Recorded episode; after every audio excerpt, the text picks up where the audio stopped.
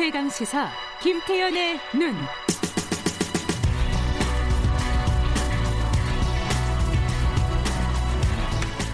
네, 김태현의 눈입니다. 이게 어, 매일매일 어, 이 어, 선수들이 바뀌기 때문에 조금 아. 헷갈리실 수도 있습니다. 아. 한 일주일만 지나면 아마 청취자분들도 적응이 되실 것 같습니다. 자, 매주 목요일에는 김태현 변호사와 함께 우리 사회의 여러 장점들, 현안들 살펴보는 시간 마련해 보겠습니다. 어서 오세요. 아, 안녕하세요. 처음 뵙겠습니다. 아, 처음 뵙겠습니다. 네, 뭐 이름도 붙여주시네요. 아, 김태현의 아, 네, 눈입니다. 네. 어, 몰랐습니다. 이름이, 이름이 들어가는지는. 아, 더 긴장하시라고. 네. 그렇다고 뭐 긴장하는 사람은 아닌데 편하게 하죠 뭐. 예. 오늘 첫 번째 시간인데 어떤 얘기를 갖고 오셨나요? 오늘은 아마 우리나라 건국 이래 최대 이혼 소송이 될수 있을 것 같아요. 그래요? SK 그룹의 최태원 회장하고 음. 아트센터 나비의 노소영 관장의 이혼에 관련 얘기들을 좀 해볼까 합니다. 두 사람이 지금 뭐 따로 산 건 오래됐다고 하죠. 그렇죠. 그렇죠? 네. 네. 근데 이제 이혼 소송을 하고 있다는 거죠. 네. 근데 이게 건국 이래 최대다 그럼 소송 가액이 한 어느 정도 됩니까? 1조 4천억이요. 재산분할 때문에 그렇죠. 1조 4천억이요? 네. 근데 보면 이혼 소송의 쟁점 여러 개 있어요. 네. 이혼하냐 안 하냐. 네. 근데 예전에 저 최태원 회장도 이혼 소송을 제기한 거고 물론 조정을 신청했는데 그 조정이 안 돼서 소송을 간 거고. 네.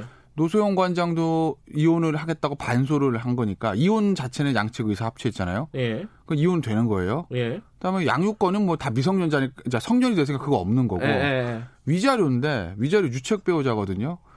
뭐 위책 배우자는 그냥 최태원 회장입니다. 네, 다른 아, 여성과 살고 있으니까요. 아까 네. 노소영 관장한테 무슨 문제가 있는지 알 수는 없으나 뭐가 네. 있더라도 혼외자를 이길 수 있는 유책성은 없어요.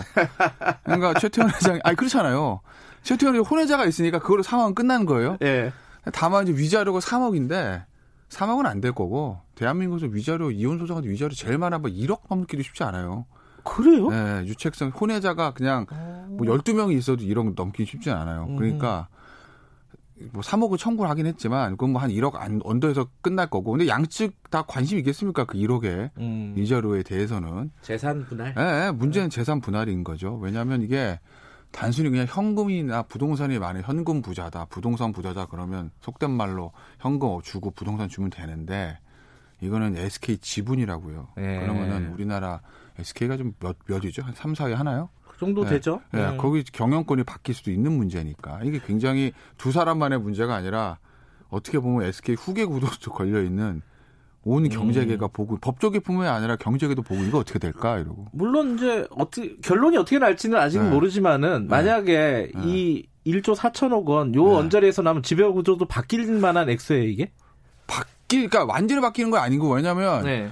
최태원 회장 우호 지분들이 있어요. 친인척들. 얼마 전에 친인척 다 어. 2조인가 1조 나눠줬잖아요. 네. 그러니까 그런 거를 다 합치면 다 합치면은 노소영 관장이 이걸 반을 가져간다 하더라도 SK의 음. 경영권을 완전히 가져온다는 건 말은 못하죠. 네. 다만 이제 이대 주주가 된다고 그 이대 주주는 될 수 있을 거예요 아마. 그러면은 이제 이사 선임이라든지 감사 선임 이런 것들을 통해 가지고 완전히 경영권은 가져오지 못해도 좌지우지할 수 있는 그런 부분이 있는 거고 또 하나는 예. 야, 이거 좀 민감한 굉장히 민감한 얘기인데 SK 최태원 회장이 항상 그랬잖아요 자식들한테 물려주지 않는다고. 음흠. 근데 지금 노소영 관장 사이에 세 명의 아이가 있습니다. 네. 그 중에 한 분이 이제 군대 때문에 굉장히 좀 언론에서 호평을 네. 받은 분이고 여자 딸은 예, 예. 이름이 제 기억 안 나. 최 최민정? 예, 그죠? 한번 찾아봐 주세요. 네, 맞을 거예요. 아, 최민정 씨. 최민정 씨라네요. 예. 지금 뭐 혼외자도 자녀가 있습니다. 음흠. 그러면 그 넷은 똑같은 상속권을 가지고 있는 것이거든요. 네.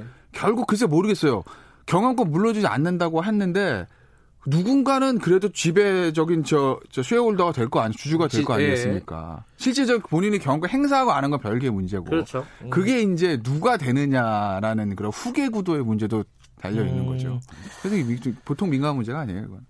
그런데 이제 이 와중에 좀 네. 뭐랄까 예상치 못한 일들이 발생을 합니다. 왜냐하면은 네.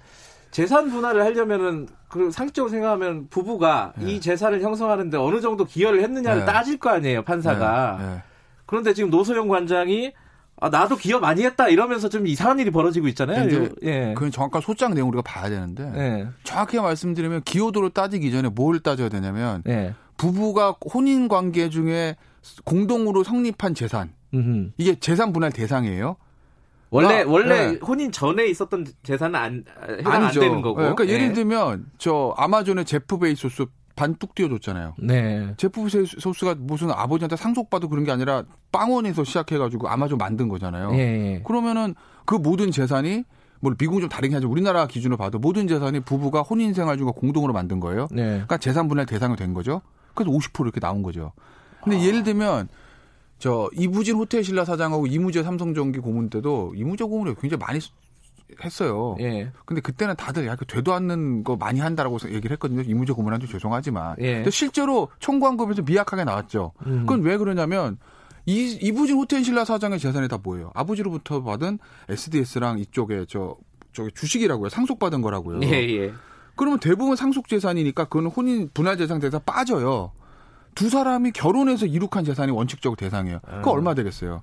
그러니까 이무재 고문이 엄청 청구했는데 중에 적게 우리가 볼 때 많은 돈이지만 본인의 청구액에 비해서. 근데 이 SK의 이혼 소송은 조금 다르게 볼 수도 있는 게 뭐냐면 SK 재산의 형성 과정 때문에 그런 거죠, 이게. 어떤 내용이죠? 그러니까? 예를 들면 아, 잘 아시겠지만 SK의 가장 큰건 SK텔레콤입니다. 네.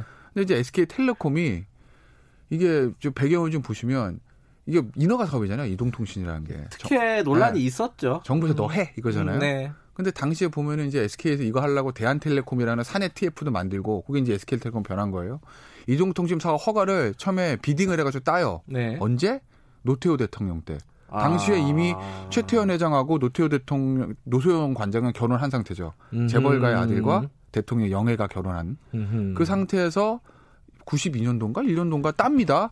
근데 땄을 때 비딩을 해서 땄어요. 근데 이제 특혜 이게 나올 거 아니에요. 나왔었어요. 네, 예. 나왔죠 실제로. 예. 그래서 SK에서 반납을 합니다. 그걸 안 해. 음. 그리고 그리고 실제로 한 건 언제냐면 정권 박사 YS 때 다시 해요. 네. 형식적으로는. 예. 근데 뭐 형 겉은 그렇지만 속은 어떤지 우리는 알 수는 없는 거고. 그러니까 다만 이제 노소영 관장 입장에서 보면 야 이게 SK 재산이 예를 들면 완전히 SK텔레콤이란 게 최종현 선대회장 때부터 막 돼가지고 내가 나랑 결혼하기 전에 네. 이미 돼가지고 그 다음에 최종현 전 돌아가신 다음에 남편을 물려받았으면은 완전 상속 재산이니까 아닌데 나랑 결혼한 다음에 이게 뭐 SK텔레콤 형성된 거잖아. 그러면은 이거는 완전 상속 재산이 아니고 그러니까- 내가 기여한 거뭐 이렇게 주장을 할 수도 있다라는 거죠. 그러니까 뭐 주장을 하다 보면 정경유착을 네. 어, 어떻게 드러내야 되는 이런 상황, 아이러니한 상황이 될 수도 있다 이런 거네요. 뭐 근데 실제로 그렇게 하고 있는지 아직 소장을 확인은 못 해봐서. 알겠습니다. 네. 자, 2부는 여기까지 하겠습니다. 김태현 변호사였습니다. 고맙습니다. 네, 고맙습니다.